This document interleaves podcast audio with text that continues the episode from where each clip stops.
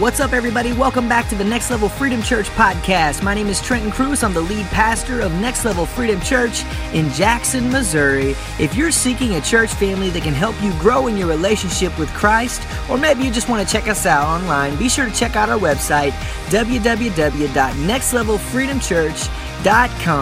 I hope today's episode will inspire you and encourage you as you fulfill the destiny God has for your life and fulfill your divine purpose in God's master plan. Thanks for tuning and God bless.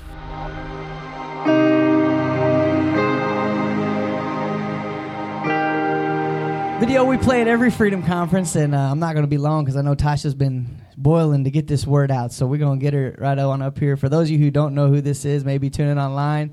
You're going to be my name's Trenton Cruz. I'm the lead pastor of Next Level Freedom Church. We welcome you tuning online with us. Wish you'd have been here in person, but I want to go ahead and introduce you. A friend of mine for, I don't know how many years now, Tasha. It's been a while. It's been a while. So, but Tasha Hart, she's an author, she's a speaker, and she's got a word from God tonight for the house. So come on down, Tasha, and well, welcome everyone that's online, and welcome everyone that is here with us today. And it's good to see many of you for like the second or third time. I feel like every time I come, it's just another time I get to spend with extended family. And you guys probably heard me share that before. I really do. Once I meet you, you're family. I'm a hugger, and I'm I love being with God's people. And it doesn't matter what side of the planet that is. If you're here, you're here for a reason, and you're here for a purpose. And thank you to Pastor Brett and, of course, Pastor Trenton for inviting me back, because obviously I didn't mess up too bad the last time. So you never know. I just go with it. And so anyway, this has been stirring. And so if I get a little shook up, it's because it's just been on my heart and in my spirit for weeks. I had to stop. I do a broadcast online, and there was a couple of times I almost started preaching the message online, and I was like, I had to stop myself because it was meant for you all tonight, and everyone else has to wait. And that's just how God moves. Sometimes he has a message for a specific group of people, and it's for such a time as this. And I believe that for this group tonight. I believe that this is what the Lord has shared with me and wants me to share with you. So just to give you a little background, I use puzzle pieces for biblical analogies. People use those analogies for practical life application. I talk about it all the time, to the point most people call me the puzzle lady. That's just kind of my nickname now, and I've embraced it. But I can't take credit for that. It's just something that the Lord showed me back in 2014 now. 2014. It's actually the name of my first book. My first book was titled Puzzle to Purpose. And it I'm not going to take up time tonight to share how the Lord brought that to me, because I never thought about writing a book or doing all those things. And I'm thinking, not me, surely not me. And it just kept coming. You ever have that where God just keeps pushing you to do something and you're not sure it's for you? And then of all things, puzzles. It's like puzzles. So anyway, I'm going to use some of that tonight and share with you. So before I get into the message, I just want to give you a little bit of background on the puzzle pieces so you can follow me a little bit. And you guys stay with me online. Okay, there are three main puzzle pieces that I talk about. There's the edge piece. So any of you that have put jigsaw puzzles together, if you're like me, I pull all those edge pieces out first, and I put those together. And then I start working, there's corner pieces. So the corner pieces are kind of like edge pieces, but they're not. They're not the same. And then there are center pieces. And center pieces are the majority. Center pieces, they are, if you are in a corporate setting, center pieces are usually the majority of the people that make up that group. And so that's why in any group setting, you have to know who your edge pieces are, who your center pieces are, and who your corner pieces are. And so I'm going to use some of that terminology tonight, and I just want you to have that tucked in the back of your mind. The scripture reference that I'm going to start out with tonight is 2 Thessalonians chapter 3. And I'm going to start out with verse 1 that says, "Finally, brothers, pray for us that the message of the Lord may spread rapidly." And in another translation, it says, "may have free course." So the word may have free course and be honored just as it is with you. And then it continues on, and I'm going to snag my Bible for just a second. And hopefully, I'm going to read the rest of that. So 2 Thessalonians chapter 3, verse 1, it says, "Finally, brothers, pray for us that the message of the Lord may spread rapidly and be honored, just as it is with you, and pray that we may be delivered from wicked and evil men, for not everyone has faith. But the Lord is faithful, and he will strengthen and protect you from the evil one. We have confidence in the Lord that you are doing and will continue to do the things we command. May the Lord direct your hearts into God's love and Christ's perseverance." The reason that scripture is so important is because Paul is talking to the Thessalonians, and they've been out there doing the work. How many of you have been out there doing the work? I mean, it's a struggle every day, and it's not, doesn't look like it's getting any better. We've been out there doing the work. Well, Paul and his men were doing the work, and they were writing to the Thessalonians, and they were saying to do these things. They were saying, pray that we may be delivered from evil and wicked men. Does anybody feel like we need to be delivered from evil and wicked men right now? Not everyone has faith. He said that. Not everyone has faith. Yet, does it seem like everyone's proclaiming to have some type of faith or some type of truth? But it's not the truth that Paul was talking about. So he was telling the men, he was telling them, we need to be delivered from these wicked men. And then he says, but the Lord is faithful. Even among these times that they were in, the Lord is faithful. He was quick to remind them of that. He said, the Lord will strengthen you, and the Lord will protect you from the evil one. So continue to do the things that I command. So I want to talk tonight about position. I want to talk about your position. And of course, I like using puzzle analogies. So if you have ever put a jigsaw puzzle together, and I explained what those pieces mean, there is a position for every single piece. That position was already determined when the picture was created. So there's no guesswork. It might take some time. It might take some moving around. It might take some sorting out. When I'm putting a puzzle together, the first thing I do is start sorting pieces. Even when I'm putting the edge pieces together first, that's still sorting. But sometimes when I'm sorting things out, other people or other pieces feel like they're neglected because they're sitting in the box waiting for their turn. It can feel a lot like neglect. But let me assure you, they have a position just as well. So I'm going to read the definition of position. It's a place where someone or something is located or has been put. It's a particular way in which someone is placed or arranged. So this isn't just a haphazard. It's not something that was done randomly. It's a particular place. You were created for a specific, particular position. And it is not by accident.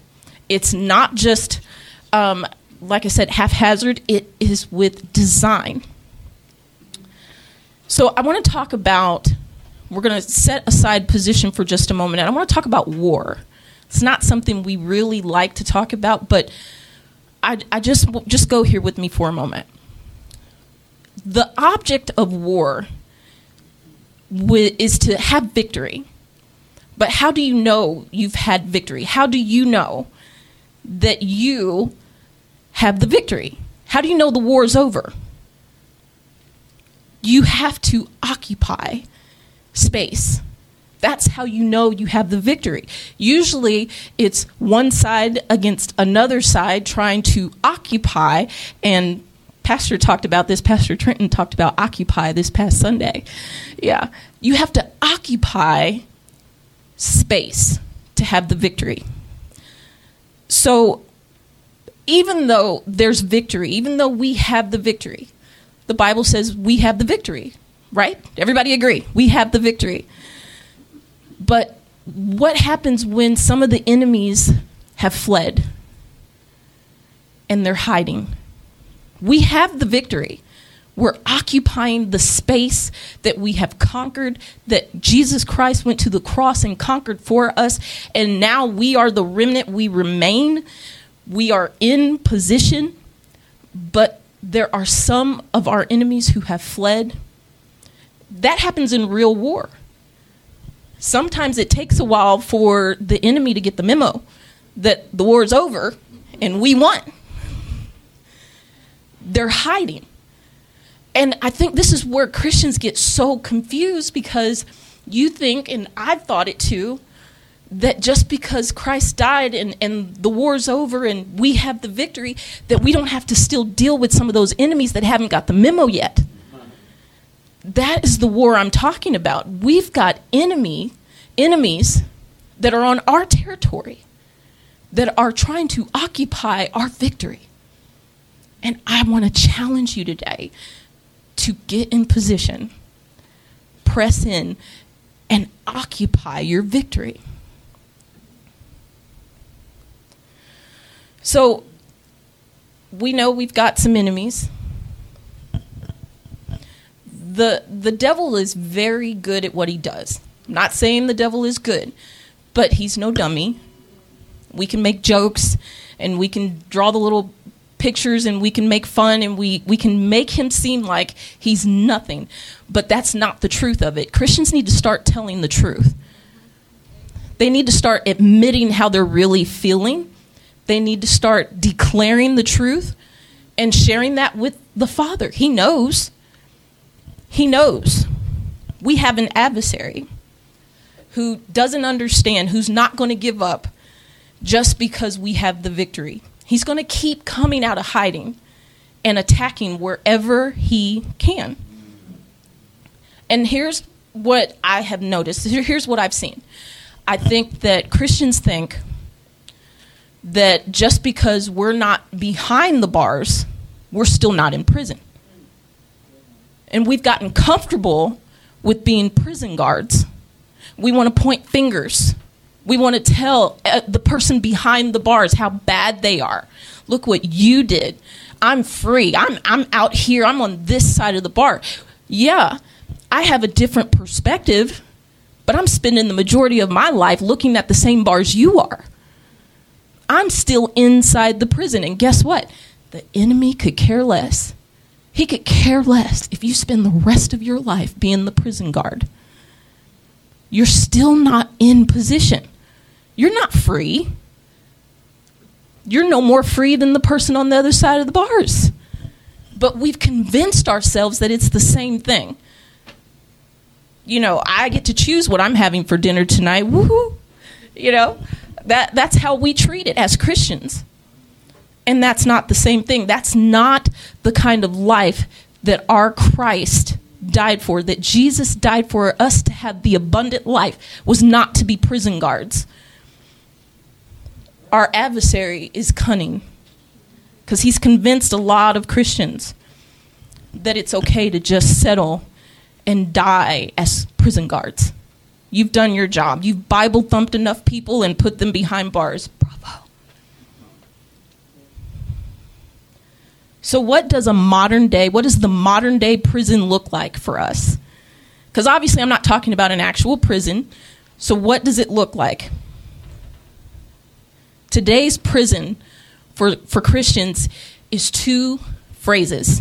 I can't and I have to. I've heard this way too much, and this has sat on my spirit to the point of tears. I'm tired of hearing Christians say, I can't and I have to. You know how many Christians, Bible-believing, grew up in the church Christians, have fallen into the I can't and I have to trap of the world? I can't. I might lose my job. I can't. I might not be able to make my house payment. I have to. They might do something to my kids. I can't. I have to. Who are you? Who are we? Are we not the children of God? Are we not the ones that Jesus came and died for, and now we have the victory? Why are we not occupying the land and taking over and putting the enemy in his place when he decides to come out of hiding? Instead, he comes out and he finds little points of access into our lives, and then we think we have to be here by ourselves and fight these battles by ourselves, and a picture like that will never come together. No puzzle piece, no one piece can complete the picture alone. We need each other. We can't do it by ourselves. 2 Timothy chapter 3, I thought this was interesting that God took me to 2 Thessalonians chapter 3, verse 1 through 5, and then just the next chapter later, a couple of chapters later, 2 Timothy.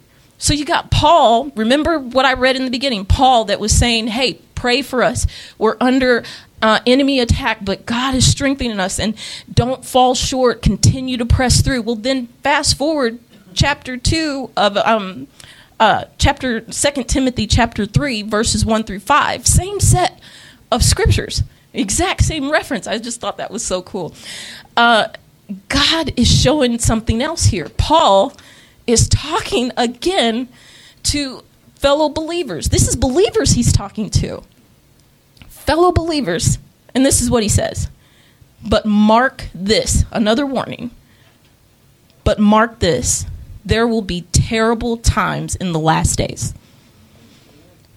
People will be lovers of themselves, lovers of money, boastful, proud, abusive, disobedient to their parents, ungrateful, unholy, without love, unforgiving, slanderous, without self-control, brutal, not lovers of the good, treacherous, rash. These are not nice words.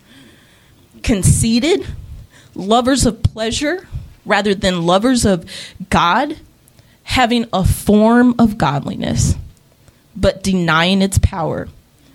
And then he ends with, have nothing to do with them.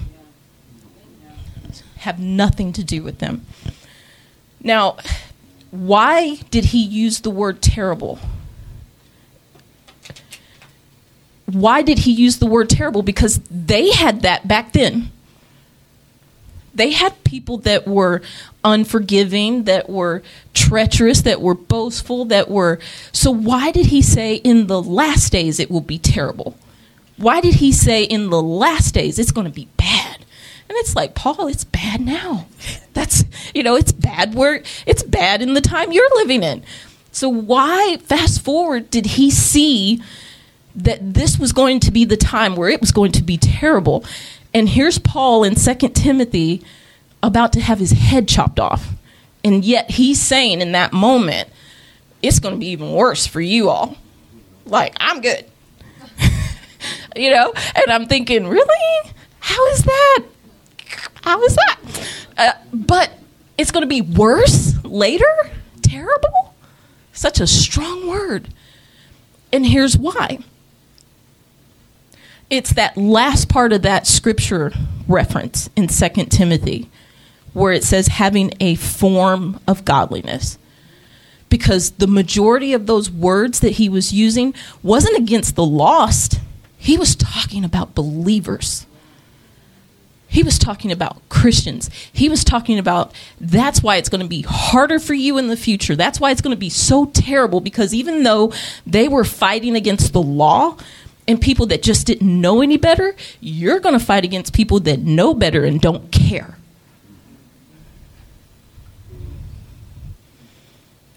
There will be terrible times in the last days.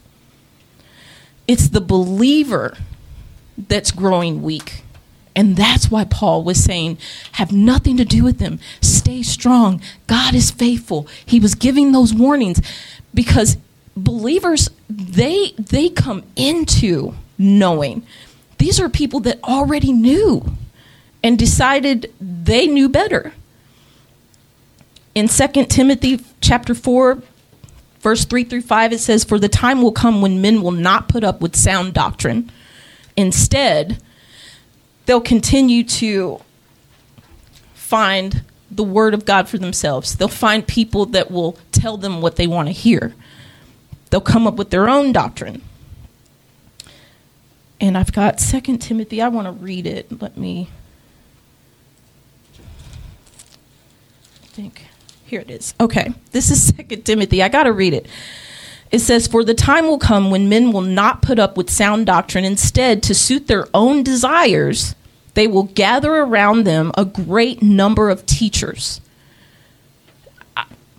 Do you know any pastors that won't even call themselves pastors? They're motivational speakers now. Everyone's a guru. Everyone's a teacher, but they won't even claim the title of pastor, prophet, evangelist, teacher. They want to get close enough. They want to have a form of godliness, but they deny the power thereof. They will turn their ears away from the truth and turn aside to myths. But you, keep your head in all situations, endure hardship, do the work of the evangelist, discharge all the duties of your ministry. That's verse 5. So, again, the enemy is good at what he does. He's no fool. He's going to keep attacking. He's going to keep trying to find a way in. When I was little, I used to play hide and seek. I actually still do. Ask my sons. You know, I'm still trying to earn cool mom points. So we still play hide and seek. We play tag. And when I was little, I would play, you know, we'd play hide and seek or tag. And so the whole thing was we would find a place that was safe, you know, that was base. And if you could get to base, you were safe. So we would, you know, the person that was it would, you know, close their eyes and count to whatever. Sometimes it'd be 100. Sometimes we'd be like 900, you know. And then we would all run off and hide. And then the goal was to come out of hiding when you thought it was safe enough to get to base. And then when you got to base, you spent the rest of the time taunting the person that was out there chasing everybody and trying to get them to go the wrong direction, mislead them, whatever you got to do so you can get the rest of your friends home and start all over again. Good times. But here's the thing. What I learned as I got older, that worked when I was a kid. You could tell me anything. I'd be out there running all day, and they would laugh because I was one of the younger ones, and my cousins, I couldn't catch them. And so they would be safe over and over again. But then I got smart, and I realized that if I got in the right position, I didn't have to chase anybody. They had to get around me to get to base, and I didn't have to go anywhere. And you know what they would say? That's not fair. That's not fair. That's exactly what the enemy does. He distorts the word of God, and then when you come at him with the truth, he says, that's not fair. How dare you come at me with the truth? You mean I can, and I don't have to do what the enemy says? I absolutely can. You can. You can defy what the world is telling you you have to do. And watch how your God will move. Watch how our God will move. We just have to be willing to get in position. So I want to show you something. I want to illustrate something for you. Okay, I confess. Pastor Trenton asked me if I had a PowerPoint and like if I wanted to do all the digital stuff, but I grew up with flannel boards. So and my grandmother was my Sunday school teacher, and she smoked. So some of those disciples had interesting voices. So yeah, but she was good. We learned a lot. But anyway, I want to show you something. Talking about position real quick. Okay, so if I have a jigsaw puzzle, and these are puzzle pieces, which they're not. I'm doing this for the sake of time. Okay, I can draw, by the way. But anyway, so this is my jigsaw puzzle. What tends to happen with us in position is that the enemy looks for openings. He looks for access points. And what happens in the body of Christ is that we get so excited, we become cheerleaders before we have a border of protection around our space, around our victory. Did you know you need edge pieces around your victory? You need those people that are going to hold up the border of the victory God has given you on your job, on your family, in every area of your life. Where are your edge pieces? Where are the people that God's sending to your life to create that border? They need to be in position. But what we have is our centerpieces, and there's always more of them, and they usually show up first. Centerpieces usually show up first, and then we quit looking for our edge, and then we wonder why the picture is never complete. Everyone's still searching for their purpose. Everyone's still searching. Everyone's still trying to go after. Everyone's still grasping instead of occupying.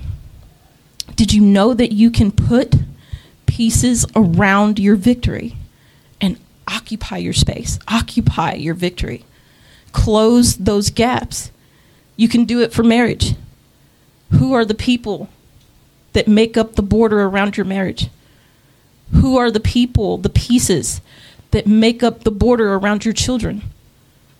Who are they? I think something that's really cool is Pastor Trenton and Pastor Brett, they actually put people in place around their kids, pieces, strategically.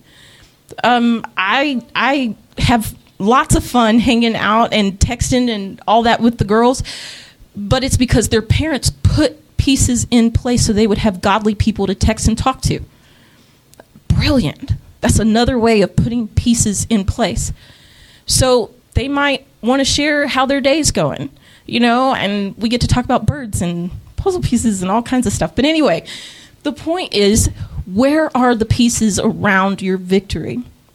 Because this is what the enemy does. He tells you that you have no position, that your piece doesn't matter. You're one little piece.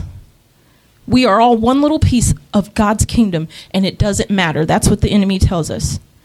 But do you know that just by you being out of position, out of place, that you have redirected the path of all the pieces around you? Did you know that just by you pressing in and getting into position, now the pieces that have been waiting, they've been moving around, they've been sorted, they've been shifting, they can look now and see how firmly you're planted and say, oh, I think I belong next to you. I think that's where I belong. But until you press in and you press in and you press in and we get connected, there's a whole lot of pieces out there waiting on us to press in. And they're never going to find their fit. And they're never going to step into their position and their calling and their purpose, because we're just letting the enemy just keep telling us that our position doesn't make that big of a difference. And there's these broken pieces. And so in Ephesians 4:27, it says, neither give place or position to the devil. So how do we as believers give place or our position to the devil?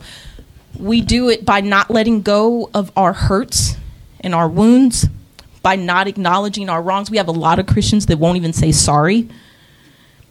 I mean, seriously, I've got Christians, friends, and family members that, and I've done it too, get me on the wrong day, cut me off in traffic, and watch how quick. I'm not willing to let go of some wrongs. Unforgiveness. It's always the yeah, but is that worth giving up your position and your victory? Is it? Judging others' grievances, being the prison guard. I talked about that earlier. Being satisfied, being the prison guard, demanding our rights. We've gotten really good at that in America. But I'm telling you, our worst day, with gas at $700 and $800 trillion, is still better than half the world on their best day. You ever been out of this country?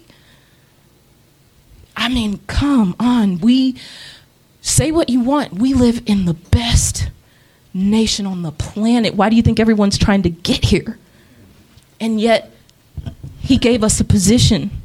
We don't just get to occupy this space without putting in work, without pressing in, without standing firm. There's a cost. There's a cost. We have to cut off all access points because conflict will escalate, and that escalation is what causes the gaps, causes the pieces to say, you know what, my piece really doesn't matter. It doesn't matter if I show up. Doesn't matter if I get in position. No one's counting on me. There are people that you may never see face to face, but until you get in position, they won't get into their position. It's that big of a deal. So Luke, I'm going to read through these real quick. Luke chapter 17, verse 3, it says, "If thy brother trespass against thee, rebuke him, and if he repents, forgive him." Move on. Get over it. Let's go. Let's get to the next thing. This is Next Level Freedom Ministries, Freedom Church. Let's get to the next thing. Let's get to the next level. Do you know how you do that? You have to forgive and get on with it. There's a lot of Christians that are not getting on with it. They say they've forgiven you, but the following week, there's a little tension in the room. And they're still acting a little funny. And they still, you know, say you might owe them something. I mean, there's strings attached to everything. Can we not just get on with it? 1 John 4:4, "Greater is he that is in you than he that is in the world." And Ephesians 6:12, "For our struggle is not against flesh and blood, but against rulers, against the authorities, against the powers of this dark world, and against the spiritual forces of evil in heavenly places." Notice it did not say dominions. Do you ever wonder why Christians say that they claim dominion over something? It's the one area the enemy does not have access to. He doesn't have dominion. Did you realize he does not have dominion? Christians, he does not have dominion over you. It says right here in Ephesians 6:12, we struggle, but we're not overcome by it. We might struggle against what? Not flesh and blood, against rulers. So the enemy has rulers. He has authorities. He has powers of this dark world. He has spiritual forces. He doesn't have dominion. That's ours. And if we get in position, we can claim dominion over our finances, over our family, even over the gas pumps. I went to a retreat in Gatlinburg a week ago. It should have broke the bank. I got there and back, and you would not believe. Cost me less than $100 in gas there and back. It was amazing. It was just, it might have been in the middle of nowhere. I would get off the exit and I'm like, really, Lord? Okay. Glad I have my gun permit. But anyway, but I was finding cheap gas. And then I had people that were blessing me along the way that I didn't have to go out of my way. They were like, you know, if you go this way, it'll get you there quicker. Really? Save me $30 in gas. Thank you. The Lord will provide if you claim dominion. You don't have to fall under whatever's coming. We don't have to participate in recessions. We don't have to participate in government hikes of whatever. Start praying it and taking dominion over your life. Get in position. I'm going to wrap up. Promise. I'm not going to have three closes. I might be pronouncing this wrong, but topos or tapas, T-O-P-O-S. It's a Greek word, and it means a specific marked off geographical location. It's a territory, a province, it's regions, it's a zone, or a geographical position that we as Christians have access to, that we can claim dominion over. We have topos. We have dominion. But you have to occupy your victory. You have to get in position. You have to know how to stand firm in that position. And I said on my broadcast this week, it wasn't part of this message, so it didn't count, but a lot of Christians are standing by, and they're not standing firm. They're standing by and they're watching everything happening, and they're saying, you know, maybe it'll get better. Maybe that large pastor, well, large, that's such a bad thing. I didn't mean large. I meant, you know, maybe that mega pastor will make it happen. You know, he'll take care of it. Or maybe my pastor or teacher, or you're waiting on Pastor Brett or Pastor Trenton to pray it away. But it's our job. It's your job to pray over your kids. It's your job to pray at work. It's your job to take dominion. You know, Jesus, he did what he's going to do. And then he handed us the keys and said, now, go deal with those enemies that fled when we had the victory, and they're hiding, and they think they're going to come out, and they haven't got the memo yet. Go deal with them. That's why we're still here, because there's people that need to know that we won, and they have position in the kingdom of God, and no enemy, no devil on this planet can stop that if they get in position. So Galatians 1:4, it says, who gave himself for our sins so that he might rescue us from this present evil age, according to the will of our God and Father. It is his will that we are in such a time as this. I've heard a lot of Christians also say, you know, this is the worst generation ever. This has got to be the worst time in history. This has got to be the most awfulest, you know, whatever you come up with. I'm sure our family, if you go back a few generations in the 1920s, would come up with a few better ones. Just go back. Every generation has had its tough times. And they probably thought the same thing. Oh, this is awful. This is the worst it's ever been. But you're here. You and I are here. So it can't be that bad, right? Give yourself some credit. We are children of God, and we're here for this time. I was reading that scripture with Paul talking to the believers in the church at Thessalonians, and he was saying, you know, it's going to be so terrible then. You know, that was in 2 Timothy chapter 3. He was saying it's going to be so terrible in the last days. It's going to be so terrible in the future. And we're in the future. So that means God must have known we were built for this. I mean, Paul, he was good. He was good. I'm not knocking it. Abraham, you know, when we get to heaven, I'll be like, what's up? I was there when it was terrible. I was there. You were there. You know, when we get to heaven, they are going to be so excited like you made it. They are cheering us on. If we could, my pastor says, Pastor Eddie, he says, you know, heaven's always in worship, and it's just like if you were to turn the dial on a radio. I grew up in that era too. I'd sit out in the backyard. My grandfather had a garden, and we'd turn the radio on, and we would just listen to music. But sometimes he'd have to turn the dial a little while before we picked up a station. Well, that's what's going on. Heaven's always in worship. Heaven's always moving. Did you know they're still learning in heaven too? So if they're still learning up there, what makes you think we've got it all figured out down here? Get in position and take someone with you and encourage them to get pressed in. So I'm going to read that last scripture, the same scripture I started with, 2 Thessalonians. Finally, brothers, pray for us that the message of the Lord may spread rapidly. Or some translations say, may have free course. Can we do that? Can we pray? Can we pray that the word of God, the truth of his word, not the truth of this world, not giving in to what the enemy has planned, but the plans that God has for us. Can we pray that so that the word of God can rapidly go forward and have free course and be honored just as it is with you? I love God. I grew up in church. I'm so thankful for the family that I have. We come from a long line of pastors, teachers, preachers, singers, you name it.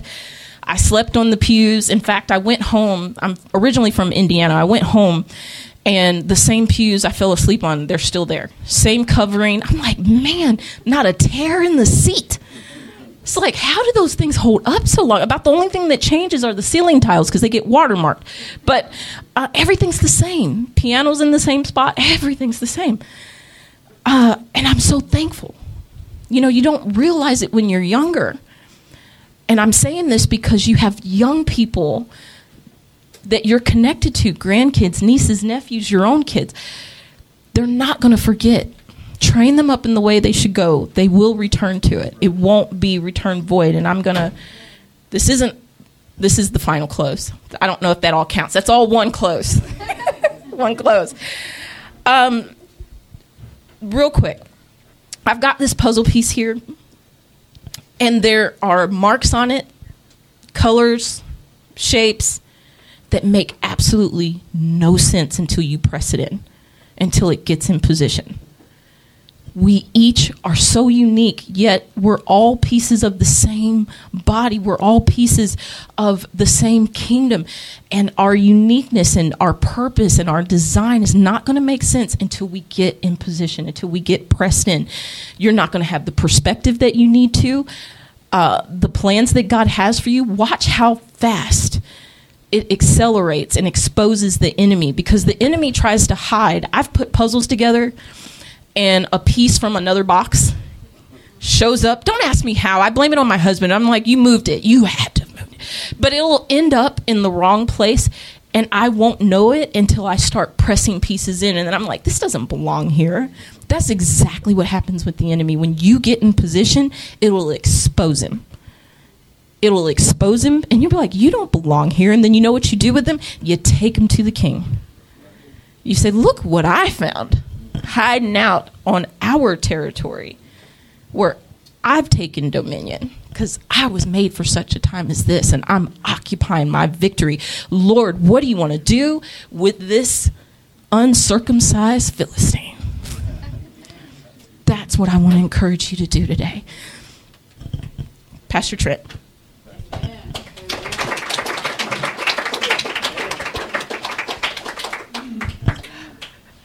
I'm going to go ahead and throw this out there. Puzzle2purpose.com. The number two. Puzzle2purpose.com. Or you can get her book, Puzzle to Purpose, on Amazon and places if you want to read more about what she's got to say about puzzle pieces. So, and it was a good book. I have read it. So she comes in a unique way. So thanks, Tasha. We're going to have some prayer time, though, so you can hang out. Brett's going to get the music going. Here's what I want you to do. If you got your index cards, those of you that's got them, and you've got questions and you've got them written down, probably right after prayer time, we're going to collect those in a basket up here probably. And I'm going to have the youth help me out, Jasmine and Taylor, when it comes to that. So, and they're going to collect those. So make sure you get your questions on paper. And we are going to have our Q&A session here at the end. So, girls, can you come and get... But if you're tuning online, now that I'm holding a dry erase board, thank you so much for joining with us. God bless you. Come visit us in person, 1225 O Cape Rowe, Jackson, Missouri. We'd love to meet you and your families and pray with you about whatever needs you may have going on in your life right now. So God bless you guys. We'll see you next time.